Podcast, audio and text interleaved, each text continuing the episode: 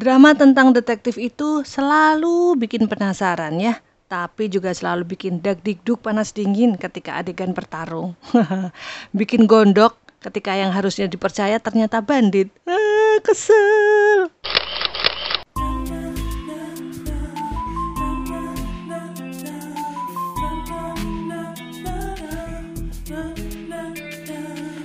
Hai, halo, apa kabar semua? Tiba-tiba sudah Senin lagi ya. Akhir pekan rasanya cuman sekejapan mata saja. Buat saya yang di rumah terus saja rasanya kok nunggu akhir pekan buat apa ya? Tapi ya begitulah. Sebenarnya saya ada satu buku yang hampir saya selesaikan ketika menulis rekomendasi drama ini. Tapi rasanya kok agak sayang kalau misal saya bacanya ngebut demi mengejar bikin konten di sini, tapi kurang paham tentang motif suatu pembunuhan. Eh, bentar-bentar. Yang mau direkomend ini drama atau buku ya? Hmm, sebenarnya buku yang saya baca ini adalah tentang detektif yang sedang mencari motif suatu pembunuhan bersamaan dengan drama yang kelar saya tonton yang kebetulan bergenre detektif juga. Segitu sukakah saya dengan genre ini? Hmm, kebetulan aja kok. Ngefans banget juga enggak. Bacaan saya kan random. Demikian juga dengan tontonan saya. Oke, langsung saja. Dorama yang kelar saya tonton di tengah minggu lalu ini berjudul Red Eyes Kanshi Sousahan atau dalam bahasa Inggrisnya adalah Red Eyes Surveillance Investigation Team. Eh, belibet nih. Drama ini sudah kelar tayangnya bulan Maret lalu dengan 10 episode dan durasi 45 menit saja. Pendek ya, khas drama Jepang banget. Tapi efek nontonnya uh, bikin jempalitan karena tegang. Cerita singkatnya begini, ada seorang mantan detektif bernama Fushimi Kyosuke yang sempat menjalani hukuman karena memukuli polisi setelah kekasihnya gagal diselamatkan dari pembunuhan. Nah, begitu dia keluar dari penjara, Fushimi membuat sebuah tim untuk melakukan investigasi yang sebenarnya tujuan utamanya adalah mencari pembunuh kekasihnya. Sementara itu, kepolisian prefektur Kanagawa membuat sebuah tim yang disebut KSBC yang bertujuan menangkap para kriminal dengan menggunakan kamera pengawas yang tersebar di seluruh kota yang jumlahnya hampir 5000 kamera. Wow. Ketua KSBC ini bernama Shimabara Yuri. Suatu hari mengajak Fushimi bergabung untuk memperkuat timnya. Selama ini tim ini hanya bekerja di belakang layar, sementara detektif dari kepolisian Kanagawa yang terjun ke lapangan. Nah, dengan hadirnya Fushimi, para detektif ini sempat merasa kesal. Nggak cuma itu, Fushimi ini bersedia bergabung dengan syarat ketiga temannya di timnya yang sebelumnya harus ikut bergabung. Masalahnya adalah ketiga rekannya ini adalah mantan narapidana dengan kasus hitam di masa lalu. Jadi, Bergabungkah Fushimi di tim KSBC? Jelas dong, kalau enggak mana seru drama ini. Sementara itu, kepolisian Kanagawa sedang direpotkan dengan kasus pembunuhan berantai yang terjadi secara bertahap. Dan ketika diselidiki, semua kasus ini lambat laun mengarah pada kasus terbunuhnya mantan pacar Fushimi. Tidak hanya itu, korban yang dibunuh itu juga memiliki hubungan erat dengan para anggota tim KSBC, terutama rekan-rekan dekat Fushimi sendiri.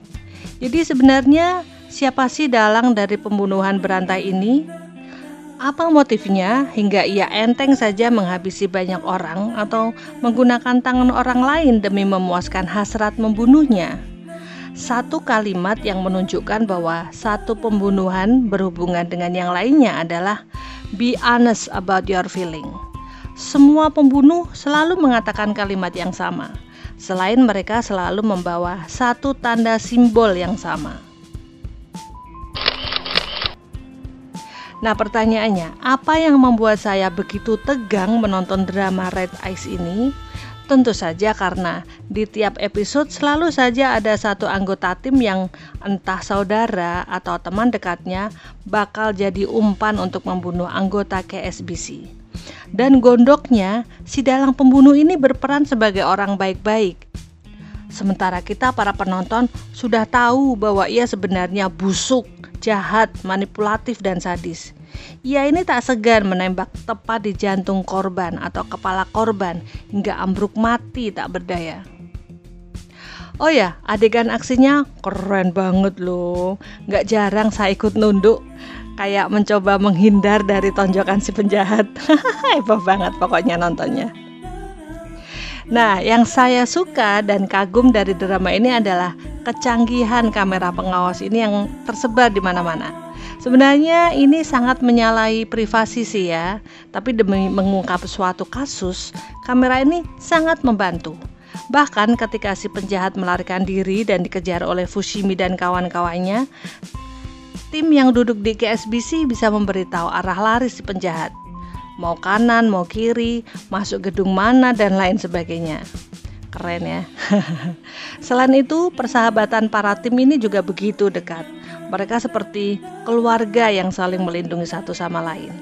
Ketika Fushimi tertangkap dan nyaris mati, rekannya, para mantan narapidana itu bisa saja nekat mengobrak-abrik markas penjahat tanpa memedulikan keselamatan mereka sendiri. Salah satu di antara mereka bahkan pernah bilang, "Dari sekian temanku, Fushimi ini tidak boleh mati." Aduh, nyes rasanya ketika mendengar ini.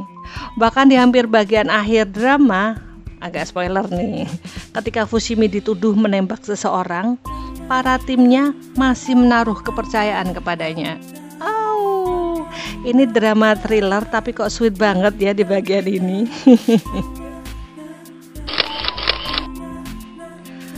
Kenapa saya nonton drama genre ini sementara hati saya sering gak kuat melihat adegan pertarungan plus darah tercecer di mana-mana? Tentu saja karena aktornya. Fushimi Kyosuke diperankan oleh Kazuya Kaminashi. Saya mengenal aktor ini sejak ia main di drama remaja khas shoujo seperti Nobutawa Produce, kemudian ada Yamato Nadeshiko Shichihenge, ada juga Tata Hitotsu dan lain-lain. Bertahun berlalu dan ternyata lima tahun terakhir Kazuya ini lebih sering mengambil peran sebagai polisi atau detektif dan aktingnya makin matang dong seiring dengan umurnya. Sekilas Kazuya ini mirip dengan aktor kesayangan saya yaitu Sato Takeru. Apa ini faktor saya menonton drama ini ya? Wakaran naik. Sementara pemain lainnya uh, terus terang agak kurang familiar sih. Mungkin pernah lihat di drama ini atau film itu tapi kurang ngeh. Tapi semua menampilkan akting yang keren kok. Satu ikemen yang menarik perhatian adalah Matsumura Hokuto. Si hacker ini terlalu ikemen untuk menjadi penjahat pembobol internet. Saya juga sudah menandai beberapa drama yang ia bintangi untuk ditonton nanti. yang masih sedikit mengganjal adalah, sorry, ini agak spoiler ya. Ini tentang Direktur Kepolisian Prefektur Kanagawa yang menyarankan Shimabara Yuri, ketua KSBC, mendapatkan terapi mental setelah kematian suaminya yang tragis di depan matanya. Saya pikir ada hubungan antara si direktur polisi dengan si terapis yang sebenarnya dalang dari pembunuhan berantai ini. Tapi ternyata Oh ya, beberapa hal lainnya yang saya suka di drama ini adalah plot twist yang gak ketebak hingga akhir drama. Di detik-detik terakhir itu menunjukkan kemungkinan adanya season 2. Yeay! Ada banyak unsur yang didapatkan dari drama ini. Selain trik menjebak musuh, juga tak lupa unsur kemanusiaan, persahabatan, kesehatan mental, dan hal-hal lainnya.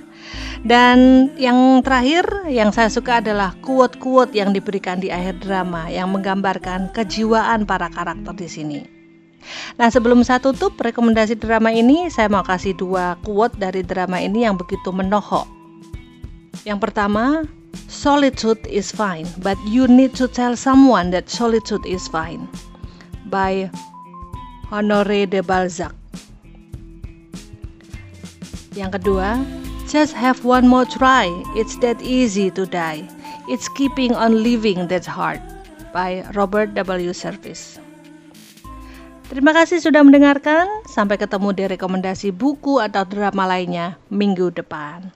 Tetap jaga kesehatan dan kebahagiaan kalian ya. See you when I see you.